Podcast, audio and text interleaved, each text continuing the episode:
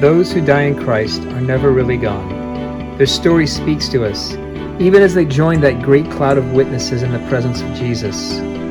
Today we celebrate one witness, our sister, Lucia. Today's hero of the faith was born into wealth in Syracuse, Sicily, part of modern Italy. Lucia, also known as Lucy, was born in 283 CE and died 21 years later, but her legacy continues.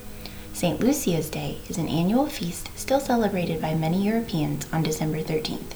In her home country, they celebrate with homemade pasta and a special dessert of large grains of soft wheat and chocolate milk. The oldest written account of her story comes from the 5th century Acts of the Martyrs.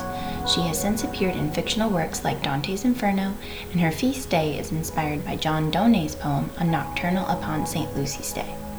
In the true story of Lucia, her father dies when she is five years old, leaving Lucia and her mother, Eutychia, without a protective guardian. Lucia gives her life to Christ as a teen.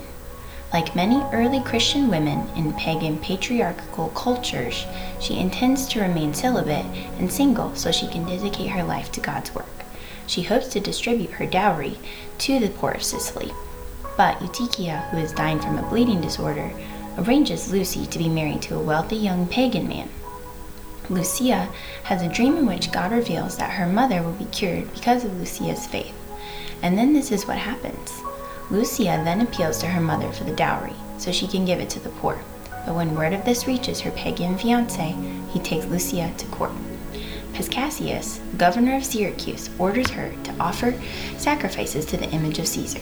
When Lucia refuses, the governor sentences her to life as a prostitute in a brothel. Tradition says that when the soldiers came for her, they could not move her even with a team of oxen. They tried to set her on fire, but again, they were unsuccessful. Some of the later accounts of Lucia's trial say that her eyes were gouged out for this. She is known by many as the patron saint of the blind. Medieval artists often painted variations of Lucia holding a dish that contained her eyes. Whether this event happened or not, and all accounts agree that Lucia is finally killed when a soldier thrusts his sword into her throat. Lucia's murder, murder was one of many Emperor Diocletian's persecution of Christians, but her light has continued to shine through the centuries, inspiring generations of believers to trust in Christ. Come to the aid of the poor and stand firm in the faith no matter how the enemy comes against us.